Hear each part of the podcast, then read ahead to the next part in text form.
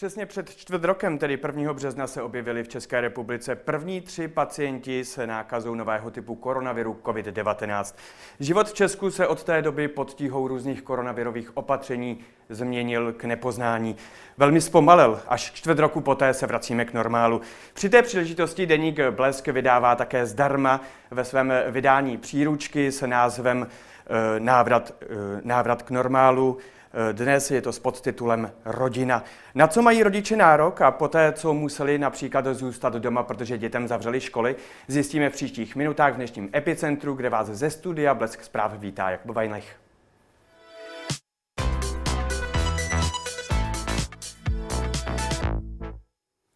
No a na mé otázky dnes bude odpovídat náměstek ministrně práce a sociálních věcí Robin Povšík z ČSSD. Hezký den vám přeji. Děkuji, že jste si udal čas. Já děkuji za pozvání a taky hezký den všem. Pane náměstku, než se eh, dostaneme k eh, tomu, co mohou rodiny, o co mohou žádat a tak dále, řešili jste v rámci COVID-19 něco i v rámci své rodiny? Mm, tak eh, já mám poměrně malého syna, takže když eh, se uzavřely školky a oni nebyly uzavřeny vládním rozhodnutím, což je jedna z věcí, která nám potom trošku s tím ošetřovným způsobila určitý, určitý problém. On to byl i mírně tak, chaos, protože uh, nikdo nevěděl, jak to s těmi školkami tak, je, že to nebylo řízeno centrálně. Já jsem navíc, já jsem z Mladé Boleslavy, takže u nás tak nějak to tempo řídí Škodovka, mm-hmm. takže ve chvíli, kdy, kdy Škodovka Eh, ukončila výrobu, za což eh, jsem byl tehdy velmi vděčný a vlastně jsem eh, byl tím, kdo se, že já jsem i lokální politik, tak, tak mladoboleslavský, tak jsem se vyjádřil veřejně, že by Škodovka měla upřednostnit zdraví lidí před biznisem. Prostě v té fabrice pracuje, des, pracují desítky tisíc lidí, ti lidé začali mít obrovský strach a dokonce tam hrozily nějaké lokální stávky a jsem velmi rád, že to vedení firmy vyslyšelo odbory a, a tu fabriku zavřelo. Mimochodem šéfem odboru ve Škodovce je váš otec. Je můj, je můj otec. A v souvislosti s tím eh, se vlastně stalo to, že třeba v městských školkách, aniž bychom je jako město uzavřeli, tak eh, najednou klesl počet dětí na dvě v celém městě, které chodili do školky. Takže pak byly ty školky uzavřeny a tak jsme si samozřejmě museli taky nějakým způsobem poradit. Já mám hodnou a vstřícnou paní ministrini, takže mě někdy nechala doma, eh, ale bylo to jenom výjimečně. Občas hlídala maminka mého syna, občas hlídala kamarád kamarádka, která má podobně starou dceru, takže my jsme to zvládli poměrně dobře, ale bylo to samozřejmě náročnější. A myslím si ale, že celá řada rodin to určitě měla mnohem složitější i právě zejména s ohledem na ty finanční dopady, protože se všeobecně ví, že dvě třetiny lidí v České republice nedosahují přímo ani na úrovni průměrné mzdy. Ona se o té, ono se o té průměrné mzdě velmi často hovoří, ukazuje se to jako takové dobré kritérium. V poslední době velmi stoupala ta průměrná mzda. Lidem se dařilo lépe, to si myslím, že je objektivní informace, ale zároveň je potřeba vždycky říct, dvě třetiny lidí na tu průměrnou mzdu nedosáhly. A nebo na, naopak také neměli ty zásoby eh, peněz tak, aby eventuálně mohli vít právě v rámci koronaviru? No, ono tam je samozřejmě eh, vždycky potřeba mít trošku takový dvojí pohled. Eh, ten stát tady je skutečně o toho, aby těm lidem v nouzi pomohla. K tomu se dostaneme, o tom budeme mluvit. Zároveň já jsem v tomhle tom takový jako trošku konzervativnější člověk a byl jsem vychováván svými rodiči a my jsme e, žili taky v období, kdy jsme opravdu počítali každou, každou korunu a doma se neskutečně skutečně šetřilo, takže já mám v tomhle tom takovou přísnou, tvrdou, tvrdou výchovu. Ale takže přesto, i teď jste měli našetřeno i teď, na I teď jsme samozřejmě dobu. měli, i teď jsme měli našetřeno a prostě třeba moje maminka ta nikdy jako nepochopí, když někdo nemá nějakou rezervu a to opravdu většinu života neměla moc, neměla moc peněz, takže já vždycky apeluji, opravdu já vím, že mnohdy je to těžké, ale někdy je lepší prostě si něco koupit nového o chviličku později, ale trochu si našetřit, ale zároveň prostě platí to a myslím si, si, že Česká republika je v tomto ohledu mimořádně vyspělá země, že prostě nenechá nikoho absolutně padnout, absolutně na holičkách. Kdo trošku chce a snaží se a prostě přijde na ten úřad, požádá si, popíše férově svoji situaci, dodá ty podklady, které dodat má, tak takovému člověku je v této zemi pomoženo. Čili u povšíku nevyužili program antivirus nebo ošetřovné a, tak, a něco podobného? Tak, tak antivirus využívala třeba Škodovka, kde je právě můj, nebo využívá Škodovka kde je právě můj otec šéfem odboru už, už čtvrt eh, století a myslím si, že to jsou nejlepší odbory v republice a příkladné odbory. Eh, jenom třeba pro zajímavost, možná to bude čtenáře a diváky v tomto chvíli zajímat, že Škoda Auto už vyčerpala nebo čerpala v rámci antiviru za ten první měsíc, za měsíc březen přibližně 344 milionů korun. Za eh, měsíc duben ta částka už dosahuje kolem 700 milionů korun ale proti tomu, a to je velmi zajímavý údaj, který jsem dostal v pátek eh, minulý týden, proti tomu jenom třeba odvod na sociálním pojištění, který byl za ten minulý měsíc, respektive v tuhle chvíli za měsíc duben, tak ten odvod přesáhl jednu miliardu korun. Takže vlastně ta pomoc, která té firmě jde, tak eh, ze strany státu, tak může vypadat jako obří, ale ta firma prostřednictvím toho, jak dobře platí svoje zaměstnance, tak odvádí státu jak na pojištění, tak samozřejmě na daních za ty zaměstnance obrovské finanční prostředky. A to je vlastně ta původní a myslím si velmi správná myšlenka eh, toho antiviru, kdy prostě my jsme od první chvíle věděli a antivirus u nás vznikl na ministerstvu asi během 14 dnů a dá se říci, že jak z hlediska zástupců zaměstnanců, tak zástupců zaměstnavatelů je brán jako nejúčinnější nástroj a nejfunkčnější nástroj v této zemi na ochranu zaměstnanců a na ochranu hlavně zaměstnanosti. A pro nás na Ministerstvu práce a sociálních věcí je vlastně dneska to téma ochrany zaměstnanosti úplně nejzásadnější, protože zatím se ta ochrana zaměstnanosti se jí daří. Zaměstnanost nám nijak výrazně neroste během několika Jak málo očekáváte dnů. právě na konci, uh, kdy se ty firmy opravdu vrátí nějakým způsobem k tomu normálu, uh, lidé se dejme tomu z home officeu vrátí zpět do kanceláří, do podniků a hmm. tak dále, začnou otvírat podniky? V tuto, v tuto chvíli nám nezaměstnanost roste opravdu úplně minimálním tempem. Paní ministrině Maláčová eh, v řádu dnů oznámí ta zcela konkrétní čísla, včetně toho rozpisu po těch jednotlivých regionech, ale těch prvních údajů, které máme, tak víme, že to je velmi, velmi nízké číslo. A z terénu víme, z terénu víme, že zaměstnavatele nepropouští díky antiviru. Přesáhneme 5% pomáhá. nebo zůstaneme pod 5% A kdy, hranicí, kdy, které kdy, jste se, k jakému termínu, které jste se báli, když teďka, eh, když vezmeme, dejme tomu některá ta opatření, Dobře, tak za květen, za květen určitě ne, nepřesáhneme, ani nedosáhneme, ani se moc nepřiblížíme 5%, ale víc bych skutečně nechal na paní ministrině Maláčové. Eh, na druhou stranu nezačne to nějakým způsobem vyvažovat sezónnost a tak dále? Uh, nikdo neví, co to udělá. Jsou ekonomové, kteří varují eh, před tím, že skutečně ta nezaměstnanost půjde velmi výrazně nahoru. Já jsem byl nedávno u videokonference, kde pan profesor Švejnar říkal, že v Americe je 17% nezaměstnanost. Samozřejmě my se nemůžeme úplně srovnávat, protože tam jde de facto propustit ze dne na den. My máme ten systém jiný, evropský a vůbec v Čechách je, je jaksi velmi takový ochranářský, ochraňuje skutečně zaměstnance, což si myslím, že je dobře.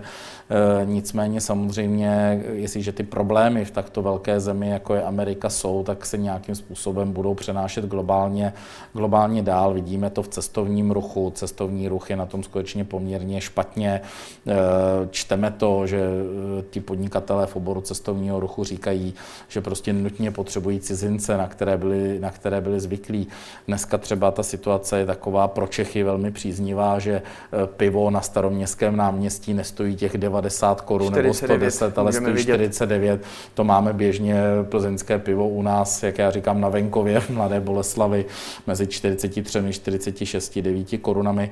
Nicméně ono je to vždycky něco za něco. Velmi často ti podnikatelé v gastronomii a v tom pohostinství eh, sídlí třeba v městských prostorách tady v Praze. Praha jim odpustila nájmy, nebo je nějaká schoda na tom, že se upraví ty nájmy. Oni si to díky tomu mohou dovolit. Kdyby platili ty plné nájmy, tak prostě to pivo za tuto cenu pro těch pár Čechů, kteří tam dneska přijdou a přijedou, tak prostě nebude, nebude možné. Takže eh, určitě nám celá ta situace zásadně změní tu strukturu eh, v České republice a myslím si, že ty největší hrozby hrozby teprve nás, nebo ty hrozby tady jsou.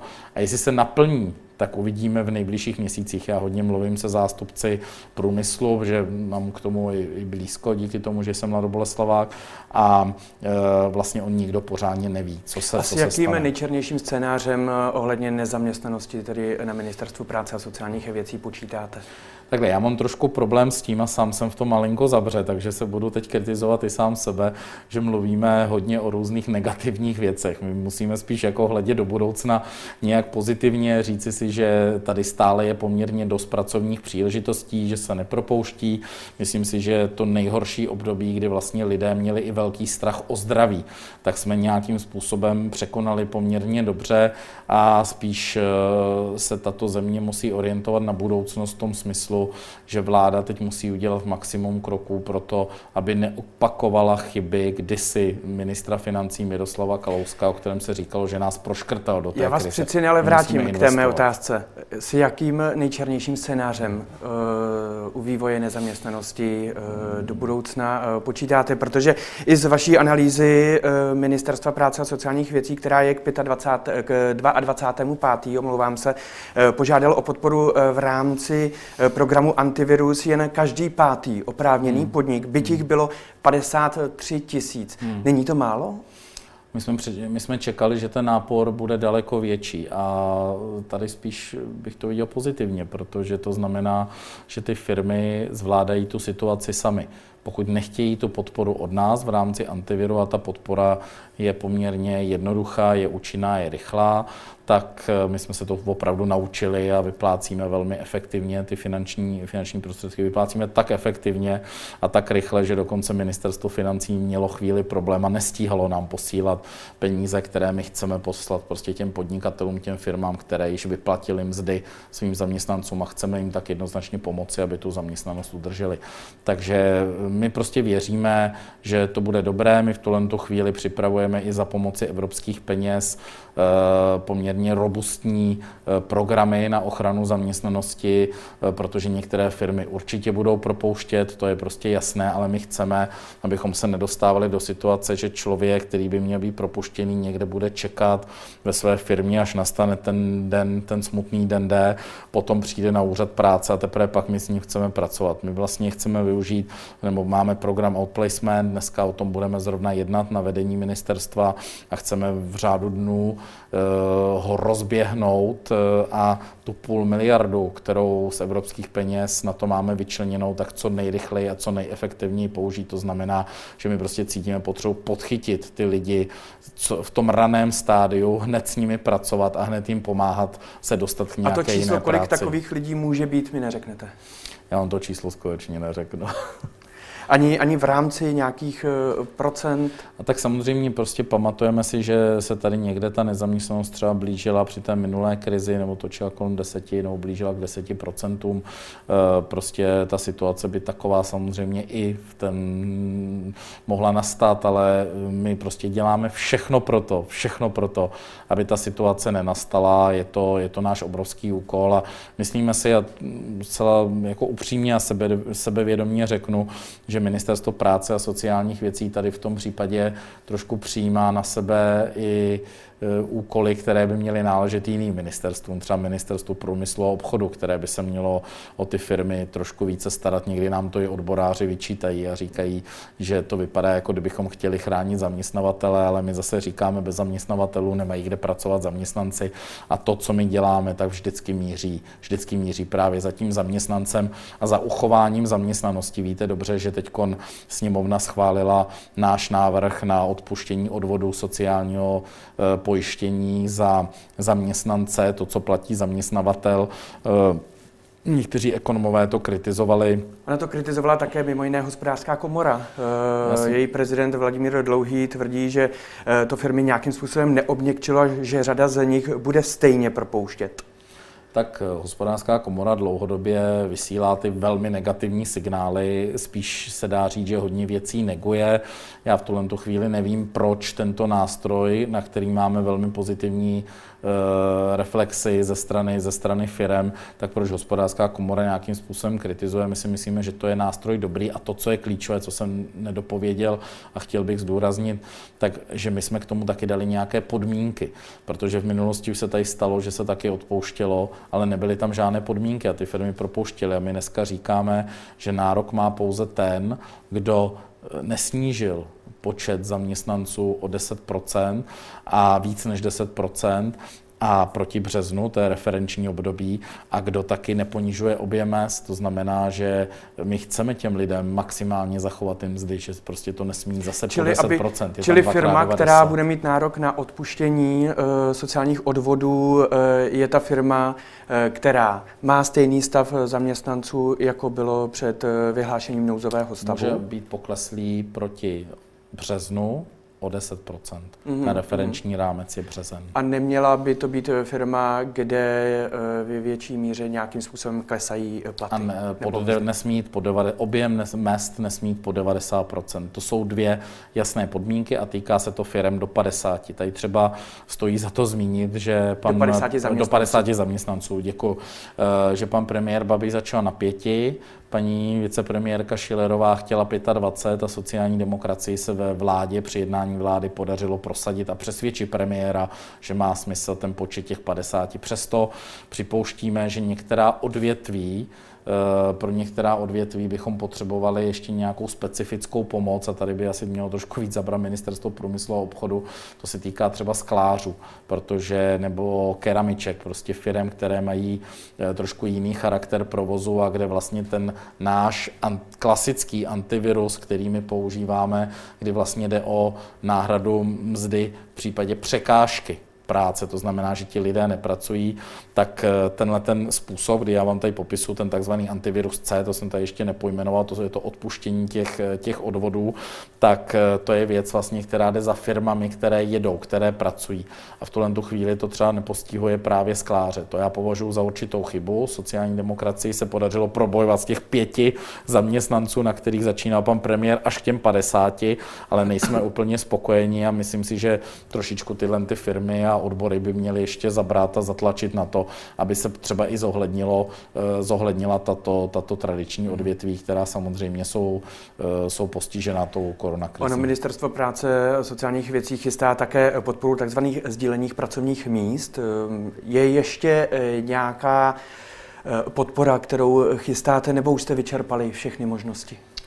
Tak určitě jsme všechny možnosti nevyčerpali, nicméně ehm, teď se nějakým způsobem novelizoval, upravoval zákonník práce, prochází to celým legislativním procesem a my obecně, obecně si prostě myslíme, že je potřeba více a více zohledňovat eh, potřeby, potřeby rodiny. To znamená, že paní ministrině Maláčová eh, velmi výrazně tlačí, aby tady bylo řešeno to takzvané zálohované výživné. To je věc, která se táhne spoustu, spoustu let a já osobně musím říct, že mi na tom strašně moc záleží, protože eh, ten samoživitel se skutečně ocitá a já se hrozně vyhýbám tomu termínu samoživitelka, protože nám roste Všiml počet si, otců. Protože...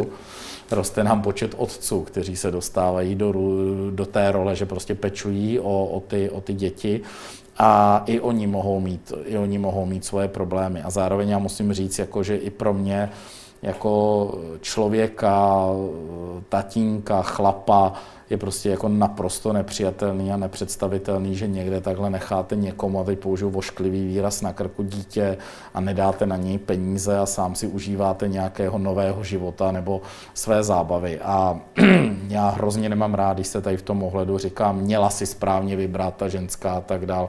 Prostě ten život přináší různé situace, nesmí trpět děti, vlastně ty investice vždycky mají jít hlavně, hlavně do dětí, takže určitě to, že paní ministrině Maláčová v tuhle chvíli velmi tlačí a vypadá to, že se jí to, pardon, promiňte, že se jí to, že se jí to podaří, že se pro, podaří protlačit ten zákon o zálohovaném výživném, tak je to velmi důležité. Říkáte věc. protlačit, čili na tom ještě stále není nějakým způsobem ani v rámci eh, koalice ČSSD já si, já si myslím, ano, my nebo... jsme v zásadě prošli uh, jednáním legislativní rady vlády. Uh, to je velmi důležitý orgán, který to posuzuje z hlediska práva, správnosti uh, či čistoty legislativní, takže to si myslím, že, že bylo velmi dobré a že to je úspěšné a tohle tu chvíli nás budou samozřejmě čekat nějaká další hlasování, ale na čem my tomu se věříme. teď, teď eh, přete? Na tom, jaká by to měla být výše, nebo co by všechno by měli samoživitelé? Já to, já to řeknu trošku jinak.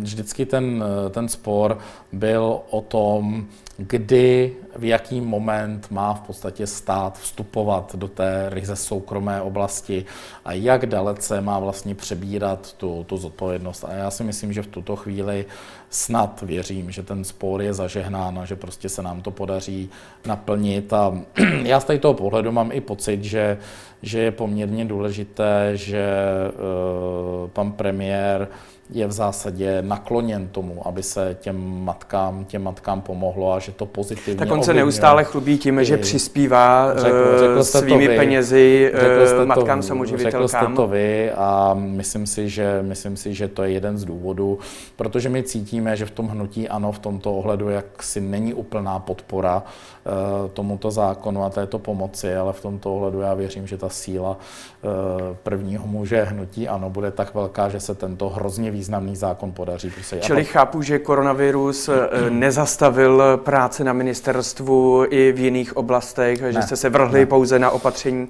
Ne, eh, musím, musím říct, až nás jako s tím někdy eh, paní ministry trošičku zlobila, že říkala, sice děláme antivirus, děláme ta opatření k ošetřování člena rodiny a tak dále, tam bylo taky spousta úprav, ale, ale zároveň nám psala a nesmíte zapomenout na ta naše tradiční témata, která tady máme a musíme na tom pracovat pracovat dál, takže, takže se na tom pracovalo. To samé jsou dětské skupiny nebo respektive jesle, kdy prostě je potřeba jasně ukotlivit pravidla pro financování, protože to je strašně důležité. Prostě já si myslím, že eh, lidé mají právo na určitý výběr, zvyšuje se počet eh, rodičů, eh, kteří chtějí dát to dítě do školky, respektive do jesliček trošku, trošku dříve.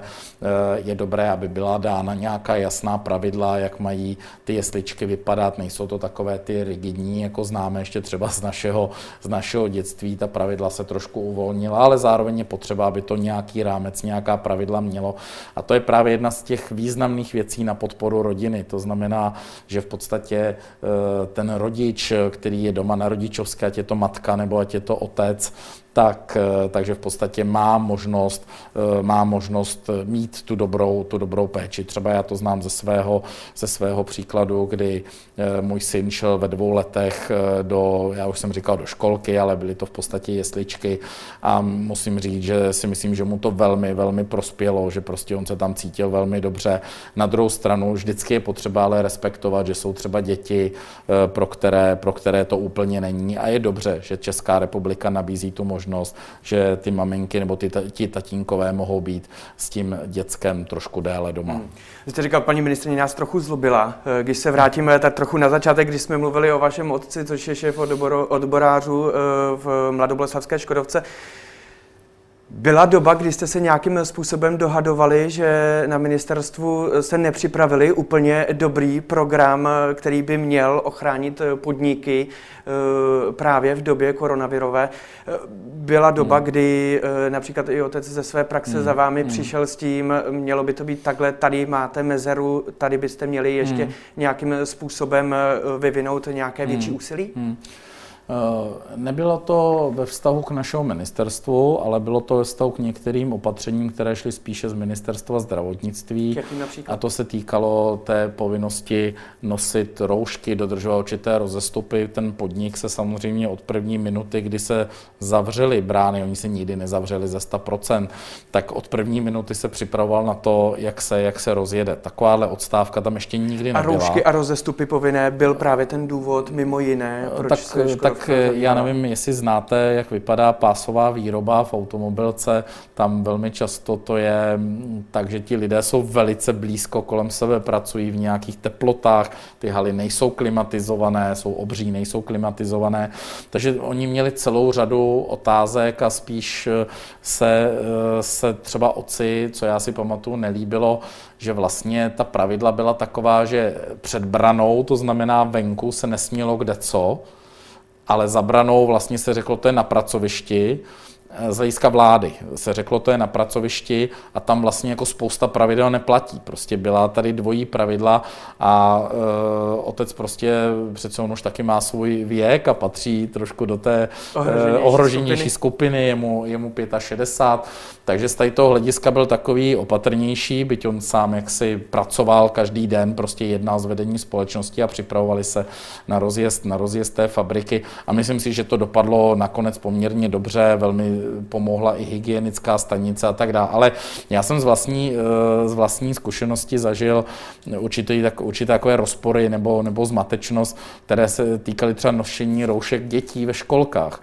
kdy vlastně jsem se zeptal eh, hlavní hygieničky, že vedle ní sedím na stále pracovní skupině ústředního krizového štábu, tak jsem se jí zeptal, jak to vlastně ona vidí, že my jsme otevírali na ministerstvu dětskou skupinu a vypadalo to, že všichni budou muset mít roušky. A paní hlavní hygienička říká, no mně to nepřijde úplně jako správný. Asi když půjdou ven, tak je ta, ta, ta dětská, tak je správné, aby ty roušky měly, ale potom oni tam sedí vedle sebe, jedí nebo prostě jsou na záchůdcích, někde tam pobíhají, lezou po sobě a tak dále. Ale ukázalo se, že musí proběhnout ještě změna toho vládního, vládního nařízení, takže ta doba prostě byla hektická, byla velmi složitá, ne všechno se vždycky domyslelo, ale to, co je prostě podle mě důležité, a to já potrhuju, že nic, a občas se to teď jako snaží podsunout těm politikům, těm vládním politikům, nic nebylo děláno proto, aby se ublížilo občanům, nebo se, aby se omezila práva občanů. Prostě ta vláda, ať někdy nevystupovala mediálně třeba úplně obratně, a musíme si připustit, že... Často byly vidět i rozpory. Rozpory a některé ty první tiskovky, hodinu a půl, dvě hodiny dlouhé, s výčtem všech opatření byly až šílené a naštěstí si to potom, potom vláda uvědomila. Tak, takže všecko bylo motivováno pozitivně k ochraně zdraví obyvatel této, této země, naší republiky. A to si myslím, že prostě nikdo nemůže spochybnit a že to prostě je potřeba příští vládě k dobru. A my půjdeme dál, protože, jak jsem říkal, po čtvrt roce se Česko vrací k normálu. Vznikají nová pravidla pro život, což je brožura, kterou vydává Deník Blesk. Dnes vychází a na stáncích si můžete koupit eh, brožuru s podtitulem Rodina.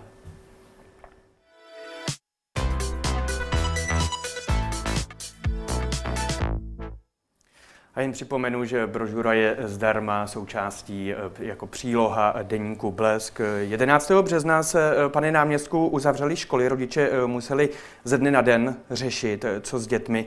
Nakonec řada z nich tedy zůstala doma a žádala ošetřovné. Nejdříve to bylo 60%, pak se to zvyšovalo na 80%, ještě k tomu jen u dětí do 13 let věku, když na základní školy chodí i starší děti. Eh, já jsem tomu úplně nějak ze začátku nerozuměl, proč se ten eh, věk eh, tedy neposunul nebo nedefinoval tak, aby končil skutečně s tou věkovou hranicí, kdy děti ukončují základní školu. A proč rovnou nebylo ošetřovné na 80%, protože nevím, jestli jste předpokládali, že ta situace se bude uklidňovat dříve, hmm. nebo, nebo proč se najednou potom uh, přehodnocovalo. Byť eh, paní ministrině eh, mi v rozhovoru den, kdy jste schválili 60% hranici, řekla, že s největší pravděpodobností bude velmi brzy eh, žádat o navýšení na 80%. Hmm. Tak to všechno je výsledkem nějaké debaty ve vládě a ta opatření samozřejmě stojí taky nějaké finanční prostředky. Já si myslím, že Ministerstvo práce a sociálních věcí velice rychle zareagovalo na celou tu situaci. My jsme vlastně během několika málo dnů vyhodnotili, že je potřeba s tím ošetřovným něco udělat. To znamená, že jestliže do té doby platilo pravidlo, že je to 9, respektive 16 dnů, 16 dnů těch samoživitelek mm. a samoživitelů a tam skutečně eh, jde o ty pravé samoživitele a samoživitelky, ne kdy ti lidé nesezdaně žijí eh, na jedné, na jedné hromádce v jednom domě, v jednom bytě, tak my jsme velmi rychle vyhodnotili, že je potřeba tato pravidla změnit, že prostě ta doba bude delší a že je potřeba zajistit těm lidem ošetřovné po delší dobu. Dokonce naše ministerstvo přišlo s tím, že se to má týkat i osob samostatně výdělečně činných. To do té doby bylo tak, že ti měli nárok na nulu, neměli nárok na nic. A byli jsme to my, kteří s tím přišli a kteří to iniciovali. A jen tak mimochodem, jen tak mimochodem v té vládě to bylo ze začátku hnutí ANO, které řeklo, a konkrétně ministerstvo financí, že živnostníkům nedá ani korunu. A nám, sociálním demokratům na ministerstvu práce a sociálních věcí se to podařilo prosadit a dneska je na to program na druhou stranu to, že, to, že vycházelo nejdřív 60% pro děti do 13 let, nejdříve to bylo 9 dní, pak museli lidé, nebo těch eh, maximálně 16, pak eh, tedy přišlo nějakým způsobem to rozvolnění.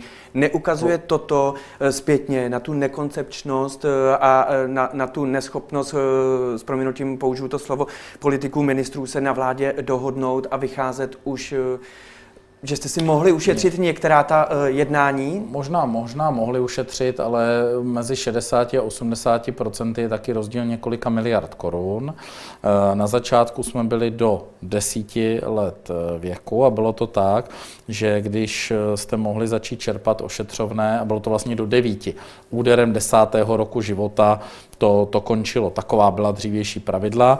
My jsme to po dobu těch mimořádných opatření vlády posunuli, máme to schváleno parlamentem, posunuli tak, že to je do 13.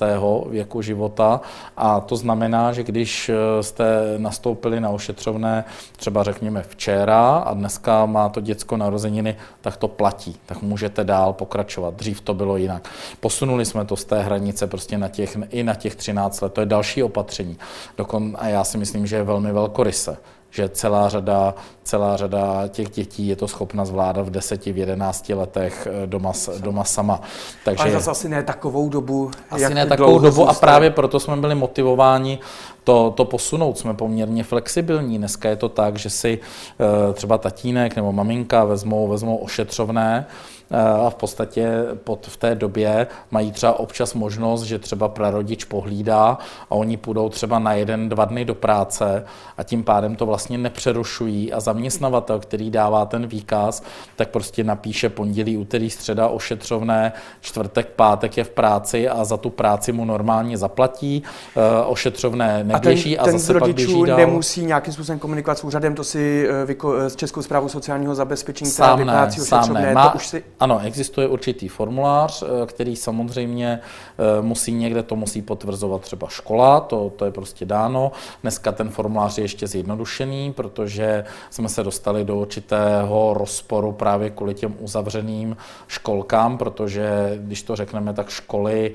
eh, nebo stacionáře uzavřela vláda vládním rozhodnutím ale školky uzavíraly zřizovatele. zřizovatele. Třeba, jak jsem říkal na začátku, u nás to bylo proto, že prostě nebyla, nebyla poptávka. Pak už ta poptávka byla, ale je celá řada lidí, kteří se bojí žít třeba v rodině e, blízko se seniorem, prostě mají o něj strach, nebo to dítě je náchylné trošičku víc nemocem a ti rodiče se bojí. A proto se nám jako Ministerstvu práce a sociálních věcí podařilo prosadit to posunutí a rozšíření vlastně až do června eh, letošního roku, nebo že je v tom započítán i červen, včetně těch školkových, školkových dětí. Pane náměstku, na druhou stranu, školky zůstávají otevřené i během letních prázdnin, alespoň v okrese eh, vždy funguje eh, minimálně jedna dostupná školka. Eh, co když se přihodí to, že prostě tam se objeví nákaza koronaviru i u dítěte? Máme příklady minimálně tři z posledních dní. Hmm.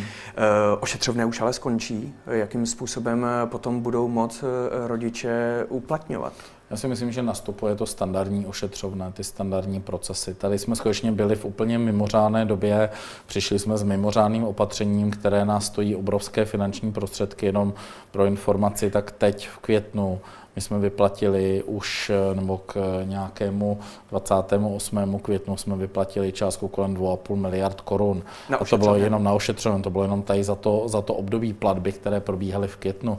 Eh, předtím jsme prostě vypláceli vyšší stovky milionů korun. Takže eh, taky to stojí nějaké, nějaké náklady. Ten, ten veškerý systém, my jsme prostě chtěli překonat to nejhorší období a myslím si, že se nám to poměrně podařilo. A nějaké tedy lokální prázdninové výjimky, když bych to tak nazval? Nazval. To asi nejde, tak, tak není nastaven zákon a tak nejsou v tu chvíli nastavena pravidla. Tak oni se dají nastavit různě, ty zákony, to jsme viděli i v posledních měsících. Tak já ještě jenom k tomu řeknu, že spousta lidí se domnívala, že když máme nouzový stav a když máme možná mimořádná opatření, tak jakoby neplatí zákony této země. Ale to, to není pravda. Ty zákony, ty zákony platily. To, že se některé věci zjednodušují, že šlo třeba realizovat nákupy napřímo a tak dál, tak to neznamená, že jste záměrně mohli kupovat třeba něco eh, za úplně jiné, jiné ceny, přitom stejné kvality a tak dál. Je tam celá řada věcí, prostě třeba naše ministerstvo, eh, ty výjimky v nákupech se vztahovaly na ministerstvo vnitra, na ministerstvo zdravotnictví a naše ministerstvo ve všem muselo postupovat podle platných zákonů, takže my jsme nemohli najednou přijít a říct, máme dodavatele, koupíme roušky za tolik a tolik peněz, protože jsou určité hranice a na ty hranice už musíte úplně standardně soutěžit. Takže tak to, tak to bylo a to si myslím, že je potřeba si uvědomit, že tady skutečně i platili, eh, platil stav legis, nebo velmi často se využívá stav legislativní nouze a tím reaguji na to, co vy jste říkal, že je možné ty zákony upravovat, tak si prosím úplně nezvykněme na to, že ve stavu legislativní nouze a v tom průšvihu, ve kterém jsme všichni byli, tak šlo kde co velmi rychle. No ale sám jste viděl, že se kolikrát na jednání vlády objevily i zákony, které nebyly nutné a nevztahovaly se nutně k eh, legislativní nouzi, Myslím, respektive stavu. na ten jeden zákon, který se nouze. může týkat nebo týká pana premiéra Babiše a ten zákon dostažen. Takže.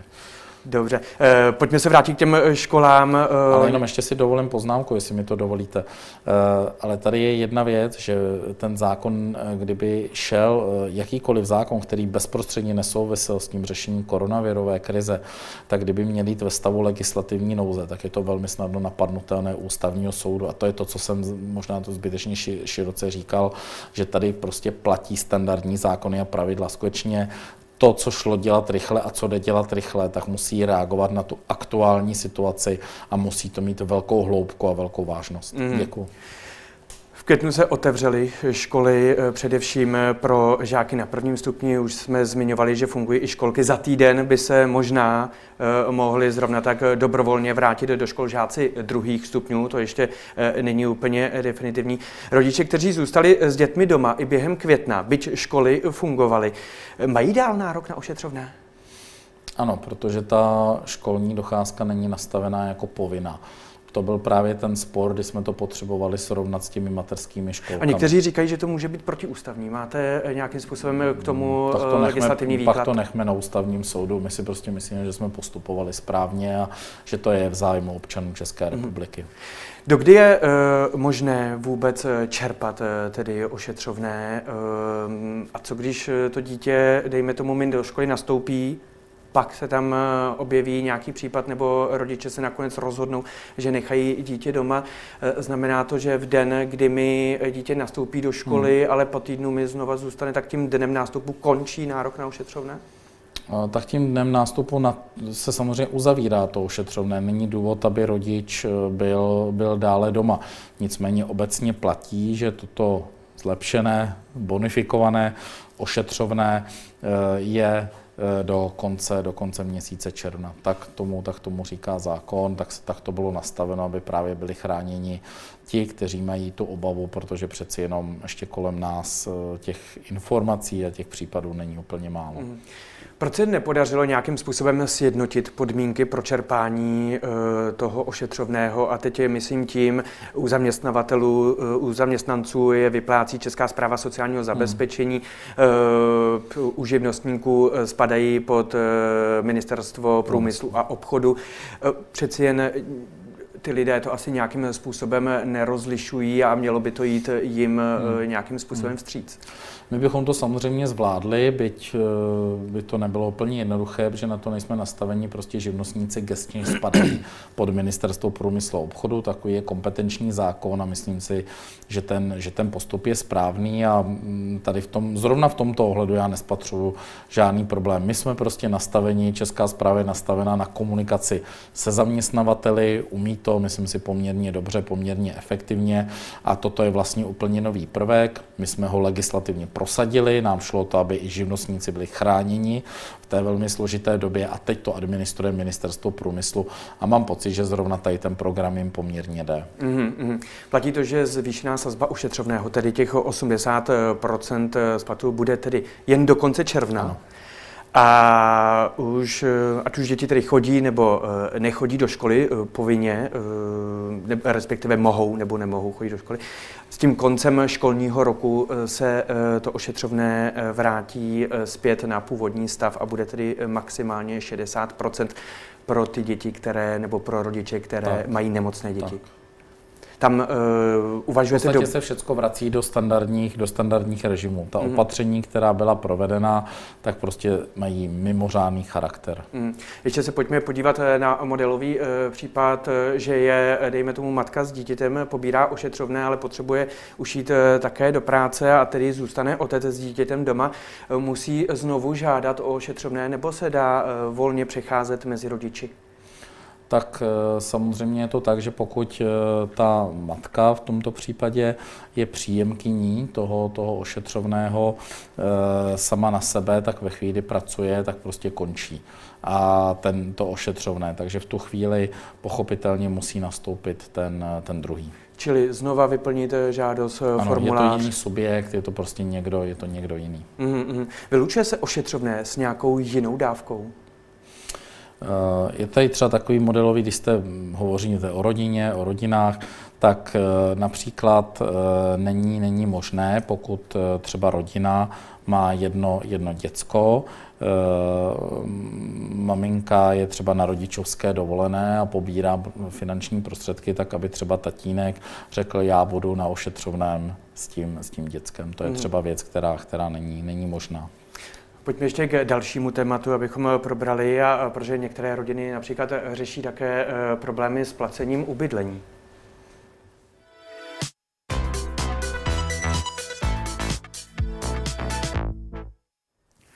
Jak jsem říkal, některé rodiny se mohly dostat do situace, že mají problémy poplatit to, k čemu se v minulosti ještě třeba před koronavirem eh, zavázali. Jednou z takových pladeb je například splácení hypotéky, tam si eh, mohli, potřeb, eh, tam si mohli zažádat například až o šestiměsíční odklad, ale zároveň jim také rostly dál úroky. Neuvažovali jste spíš o nějakém programu pro rodiny v podobě bezúročných půjček nebo něčeho podobného, co by jim pomohlo překlenout takovéto situace bez bez toho, aniž by jim tam nějakým způsobem narůstaly další eh, finance. Hmm. Tak eh, tady eh, platí to, co já jsem říkal na začátku, když jsme vedli jako ten obecný rozhovor a spíš o nějakém filozofickém pohledu na život a nakládání s osobními finančními prostředky, že samozřejmě asi většina lidí, kteří mají nějakou hypotéku a poměrně tím pádem velké závazky, tak by taky měla být připravena na to, že se něco v životě může stát a že by měli mít eh, určitou, určitou rezervu, aby to, aby to zvládli. To je, to je jedna věc. Druhá, druhá věc je, že vláda ta opatření učinila. Právě tady ty odklady tak eh, jsou poměrně, jsou poměrně významné a těm lidem mají, mají pomoc. A pak samozřejmě tady prostě je eh, nástroj, který naše ministerstvo velmi intenzivně propaguje, eh, byť jsme za to občas kritizováni a to je ta takzvaná mimořádná okamžitá pomoc. My jsme ji velmi rozvolnili právě tady pro to takové covidové období, my tomu říkáme, ten nástroj má zkrátku MOP, mimořádná okamžitá pomoc a my tomu říkáme covidová a necovidová mopka. A v té takzvané covidové mopce jsme to skutečně velice, velice rozvolnili, protože víme, že se různí lidé mohli dostat do různých životních situací a skutečně se snažíme předcházet tomu, aby někdo se dostal do nějaké spirály průšvihu, do nějaké, do nějaké spirály velkých budoucích problémů.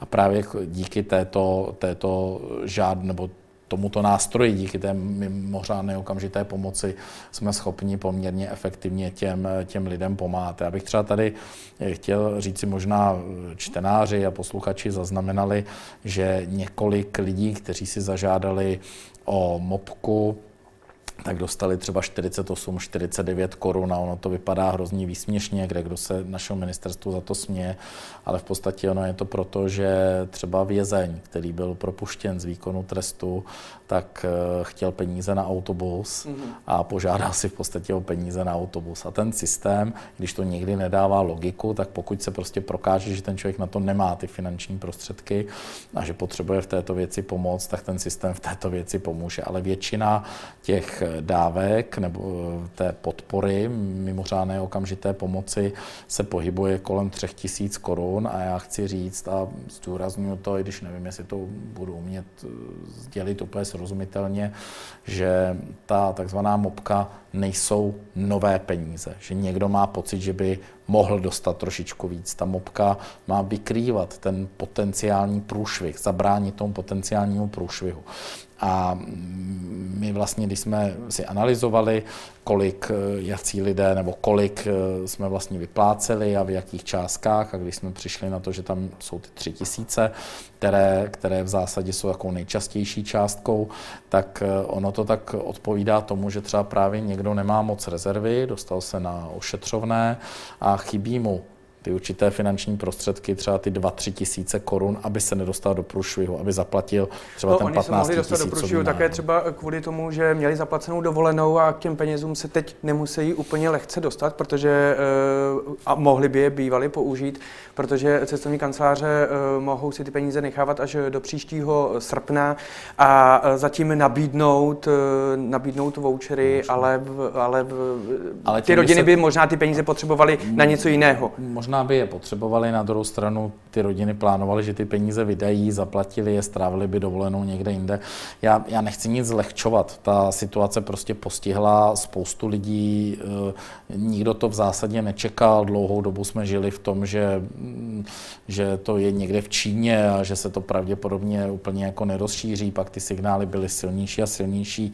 Víte velmi dobře, že pan vicepremiér Hamáček eh, včas navrhoval, aby tady vznikl nebo byl vyhlášen nouzový stav, aby stát mohl operativněji jednat v tom nouzovém stavu a vlastně i nějakou dobu neměl proto podporu v rámci, v rámci vlády. Chvíli to trvalo a ukázalo se, že eh, v tomto pan vicepremiér Hamáček byl předvídavý a že v podstatě jsme možná mohli začít o trošičku dřív dělat některé věci, ale to nic nemění na mém názoru, že obecně jsme tu situaci jako Česká republika zvládli velmi dobře. Ono během té krize začalo také platit takzvané moratorium na ochranu výpovědi z nájmu, eh, kdy eh, nějakým způsobem eh, majitelé těch hmm. nemovitostí neměli lidem, kteří se dostali do nějakých finančních problémů díky koronaviru, zvyšovat nájmy a nebo jim kvůli tomu, že nejsou schopni splácet, hmm. dávat výpověď z těch nájmů. Dnes ministerstvo navrhuje už zrušit toto zmrazení nájmu. Není to brzy? Hmm, Pardon, Teď ministerstvo financí. Ministerstvo financí, eh, dobře, tak eh, to je spíš už politika a politický názor, a tak eh, já si myslím, že to brzy je. Já si myslím, že to brzy je, že prostě ti lidé i podnikatelské subjekty potřebují nějaký prostor pro to se nadechnout. My taky dneska víme, že většina fabrik, to je, to, to je jak s tím antivirem. Ty, my jsme antivirus připravili v době, kdy většina fabrik začínala zavírat jako celek. Dneska ty fabriky částečně jedou, snaží se vyrábět, snaží se poskytovat eh, normální nebo realizovat normální činnost a to je jako kdybychom řekli, všecko rychle utněme. Jeden z velkých požadavků a proseb zástupců zaměstnavatelů, ale i zaměstnanců bylo prodloužit ten antivirus do srpna.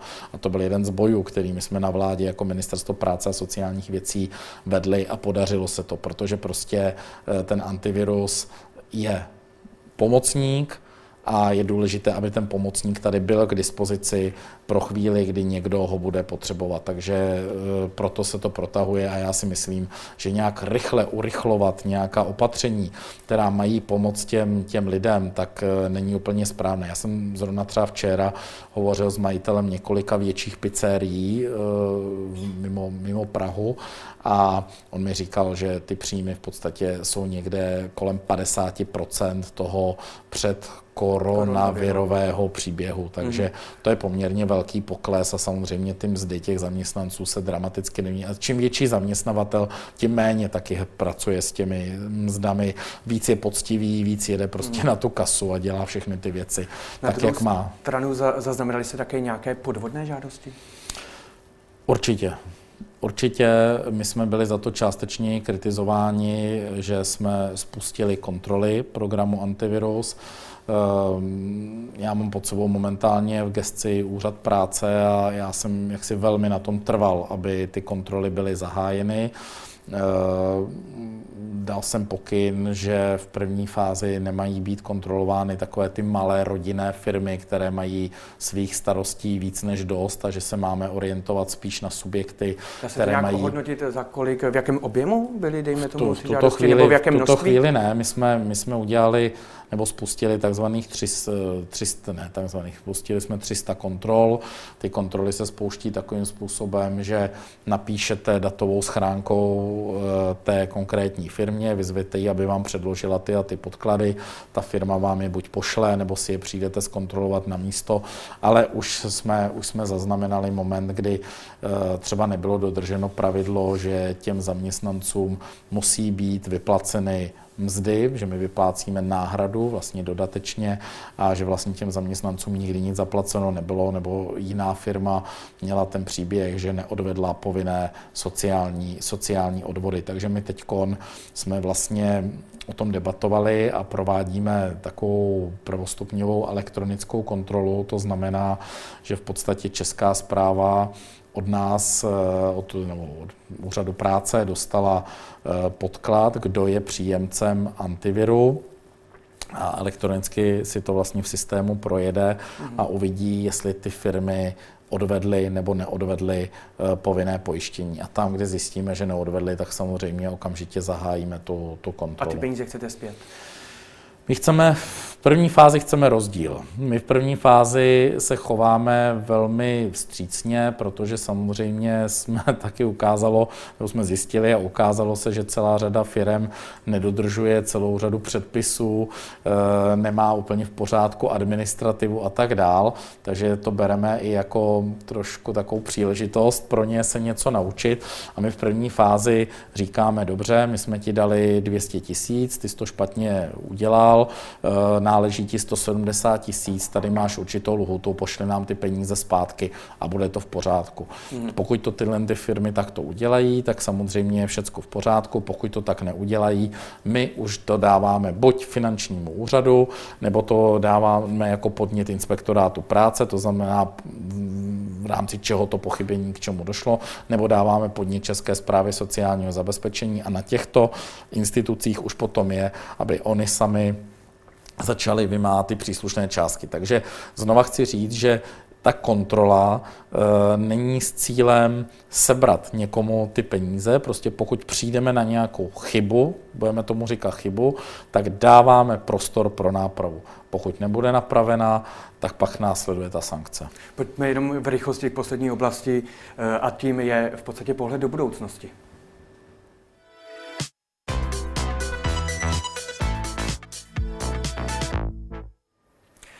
Připomenu, že si tady dnes mimo jiné také povídáme o nové brožuře deníku Blesk, která vychází dnes právě s tištěným bleskem Nová pravidla pro život, která platí především pro rodinu. Už je to v pořadí třetí příručka. Ve studiu je se mnou náměstek ministrně práce a sociálních věcí Robin Povšík. Pane Povšíku, s čím počítáte, že zůstane raději řekněme, aktivováno eh, z těch programů, z těch dávek, které jste teď nabízeli v rámci eh, koronavirových opatření, protože se mluví o tom, že by mohla na podzim přijít eh, možná druhá vlna.